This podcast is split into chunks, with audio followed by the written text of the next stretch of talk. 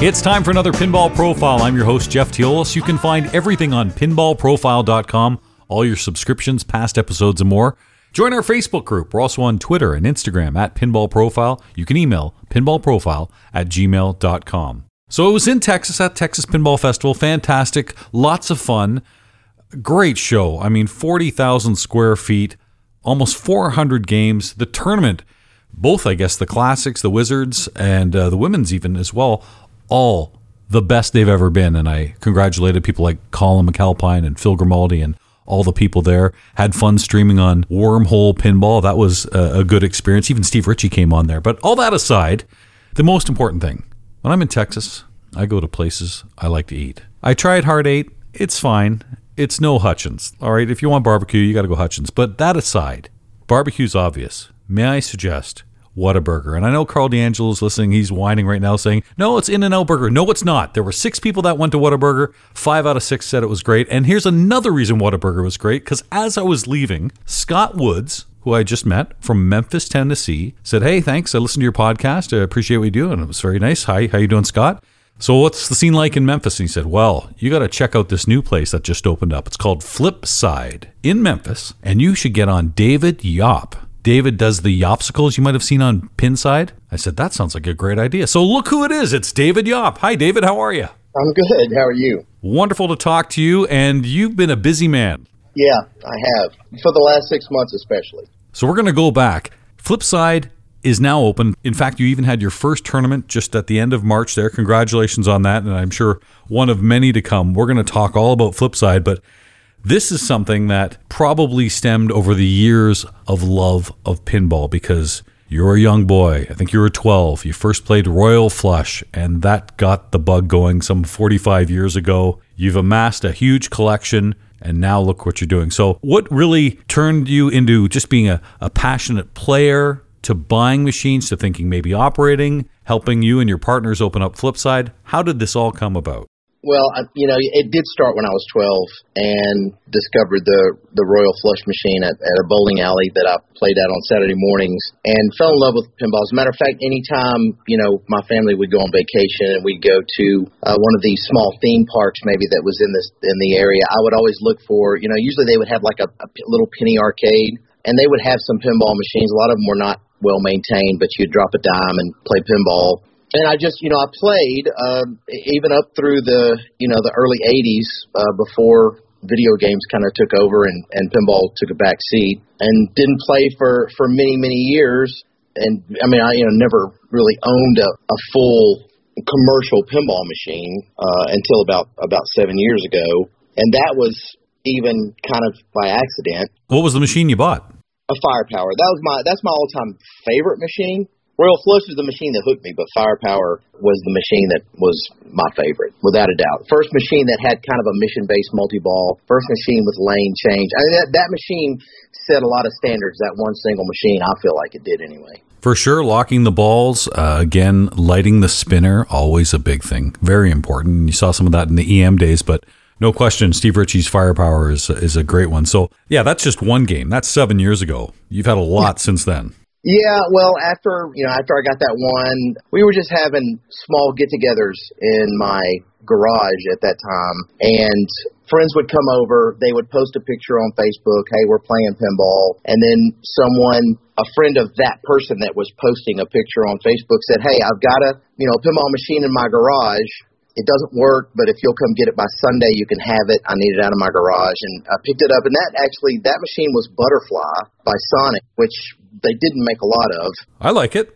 Yeah, it, it really is a cool machine, and I mean, I think the production run was something like 450 or something like that. It didn't work, and that was kind of when I had to learn how to work on them. So I got on Google, I got on YouTube, and started to found pinball resource. You know, you get on Google, you start looking for things, and there it's it's all out there. You just have to take the time to look. Got the schematics for it and started learning how to fix them. I fixed that one, brought it back, and and then before you know it, I'm off and running. You know, I see a pinball machine here and there, mostly on Facebook Marketplace.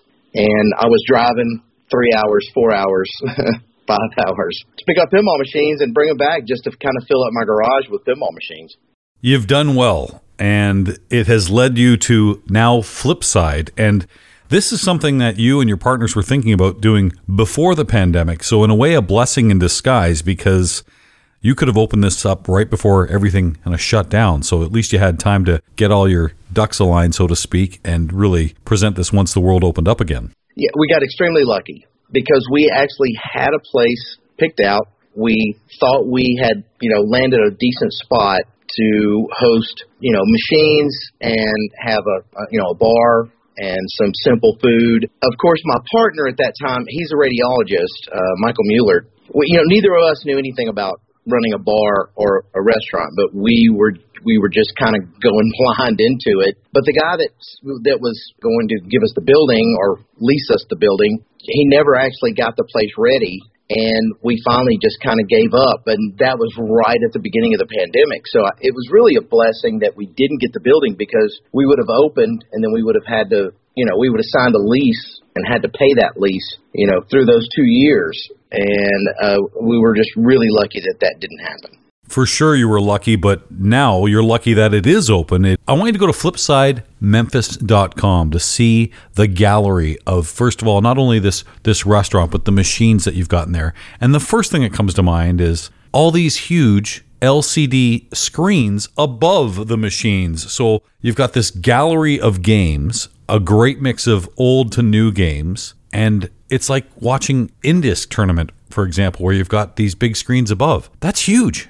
Yeah, and that actually started. So to back up just a little bit, after we weren't able to open the bar, you know, before it, it was probably about, I guess, a year before the pandemic. I wanted to put some machines out for play, and I just put on my Facebook page, hey, if it, if you know of any business owners that would like to have some pinball machines in their establishment, you know, have them reach out to me. And somebody contacted Tony Westmoreland, who is a local restaurateur who now has, if you include Flipside, 11 bars and restaurants here in Memphis. So he, here's the great thing about that. He knows the business he got in touch with me and he said, "Hey, I would love to host some, you know, some pinball machines." And it was a music venue, so you know there would be loud thrash metal bands and country music the next night, and you know uh, a rap show the next night and a DJ show. It was you never knew what was going to be on the music menu, but it was kind of a small room off to the side. And I've always wanted to cater to the the competitive player because I enjoy competing myself. And the gallery monitor, the first ones I developed were just a simple, and, and actually it's the same now. It's just a high def uh, security camera turned 90 degrees and then take a TV and mount it 90 degrees and just connect it with, you know, for like a live feed. You did this in your garage. Well, I did. I did it with, well, I did it a little differently in my garage. The very first iteration was I bought a security camera system at Sam's and I could do like, because I didn't have a TV above every machine. I had one TV that, you know, you could do a four, four on one split on the screen. And then, you know, if somebody was playing on one particular machine we wanted to look at, I could make that full screen. But the, um, when we went to Growlers, I wanted to do a one to one so you everybody could watch or you could watch the person that you were playing against. And that just carried over to Flipside once we moved out of Growlers, which was the music venue, into into Flipside. And it's heaven too, especially in competition. You like competitions, and you don't have to be standing over someone's shoulder. You can watch it on the screen. You can sit back. You can enjoy your food, your your drink, whatever at Flipside. So this is very special to see something like that. Again, go to flipsidememphis.com. You said you like to compete. It was almost 10 years ago, David, your first competition at the famed Papa facility. Yes. And that was part of my journey into buying pinball machines. And what got me to go to Papa, believe it or not, I didn't even know Papa existed. And when the movie Special When Lit, and I'm sure you're familiar with it, yeah. Uh, came out, I watched that and I was blown away. I was like, wait a minute. So there's some world pinball competition that happens. I've got to go. And uh, my dad had uh, been retired for a few years, and I said, hey, Dad, do you want to go up to Pittsburgh with me for? Uh, and he knew how much I loved pinball, and uh, so he rode with me. We went up, and I got to you know meet several pinball people when we were there, and I got to compete. I didn't do very well. Uh, as a matter of fact, it's funny because I hadn't played pinball in so long. By the end of the first day of qualifying, my wrists, you know, you there are certain pinball muscles that you build up that you know when you play every day and my wrists were killing me by the end of the first day. But man, was it a blast! And uh, I did become interested at that point in you know someday maybe owning some pinball machines. Not necessarily as many as I have now, but I did want to have you know I wanted to have a few at the house. This man suffers for his hobby. All right, he goes through the pain, goes through the pinjuries, and still wants more. But that is the fun about competing when you are going through that, you don't really feel it because the adrenaline's there while you're playing. It's when you sit down or you know, you stop playing, you go, oh, my back's sore, or my feet are sore, or, or, in this case, your wrists, or whatever the case may be. But yeah, when you're in it, uh, the blood's pumping. It's a lot of fun. And it looks like there's going to be a lot of competitions at Flipside too. It's something you really like. In fact, you reminded me of this. Before we started this interview, we were reminiscing about, okay, where have we crossed paths? And you brought up the Louisville Arcade Expo. I've only been there once, and you, myself, Chris Warren, William Prusa, and the late David Taylor and some of your friends, we all kind of met after the show, maybe in the parking lot, maybe somebody had a cooler, maybe there was some fireball. Maybe. and uh, and that was just such a fun time uh, before things got a little out of hand. But that's another story. anyway, uh, so you like the shows, you like going to competitions, but now you can have competitions right there at Flipside. That's the nice thing about what you've got, and it looks like you're set up for for some big stuff too. Yeah, you know, unfortunately, we uh, we really only have room for 16 machines, so I can't get too crazy with the size of a competition. However, the place really is set up to cater to the player. Um, even I don't know if you noticed in the pictures, but there's a comfort, you know, one of the rubber fatigue mats that runs the entire length of the row of machines, and that's there for a couple of reasons. First, it's you know it's like a half inch thick. It's really really comfortable to stand on. But um, the cameras and the gallery monitors, there's a rule during competition. If you aren't up, if it's not your ball, you can't be on that mat. So you can never get in your in, the, in another player's peripheral, right? So you can stand back and watch on the gallery monitor. And another thing is it brings in the people that are just sitting at one of the player bars, which is uh, you know kind of opposite the pinball machines, and just watch. They don't even have to play; they can just watch the other people that are competing. But you know, I wanted to set it up to really cater to the competitive player, and I think we accomplished that through the different amenities of the you know the monitors and the mats and and things like that. And another big thing for me is maintenance of the machine. I'm not going to leave a machine in that's not flipping well, you know, um, and I do have enough machines in the stable, you know, in the wings that I can swap something out, you know, week to week. And we can also rotate the lineup. So I'll be rotating, you know, a couple of machines per week, probably every other week. You'll see new machines every time you come in. You're not going to play the same 16 machines every time. David, don't sell yourself short because I've been to Stern Pro circuit events where they had less than 16 machines. I've been to IFPA World Championships pre events where they had less than 16 and they were all run very successful. So 16 well working machines, a nice location, monitors, a place to eat and drink. Sounds like you're set for some big things. So I expect that with Flipside and your passion and your love of competitiveness too. Your partner Tony Westmoreland said it's a Chuck E. Cheese for adults. I have to agree. Uh, I don't know if that's the term I would have chosen. You've got flip side tokens. I think that's pretty cool. Yes, yes. And you know, I think we should also mention the food. And I want to mention that our, our executive chef, because he certainly deserves some recognition. His name is Jordan Beatty, and this is his first time being an executive chef. And he came in and he created our menu from scratch. Uh, and it is a Latin Caribbean fusion food. And people, while they they love the pinball, they're absolutely raving about the food. And that's big because when I got with these guys and we talked about opening this place, I said, you know, this is Memphis. And pinball alone, I do not think is going to carry a bar. You've got to have good food. And Tony did such a great job of finding Jordan. And Jordan just absolutely knocked it out of the park. The food is really incredible. Well, that's it, right? The fact that you have both makes common sense. You're going to have, if it was just pinball people, you're only going to have pinball people. If you've got a great menu like it seems like you have it at Flipside, you're going to have people that are there only for the food. They're going to go, oh, what's that machine over there? And then throw a few tokens in there, and vice versa. People that are they're playing pinball all day, like I got to get something to eat. Wow, this menu's really good. So it's a bigger venture for sure. But you seem to like having a few different jobs. I mean, this isn't even your real job for crying out loud, and you've got this on the go, and also Yopsicles, which is huge. Explain Yopsicles. Well, yeah, that one kind of caught me off guard. You know, I was very frustrated with uh, old Bally and Stern machines that I was restoring um, because all the machines that I have that are older that are in my lineup, you know, I'm restoring them myself. As a matter of fact, I've still got about 20 in storage that need to be restored. But when you buy all these LED bulbs and you put them in an old, you know, say a Skateball, one of those type machines, Flash Gordon.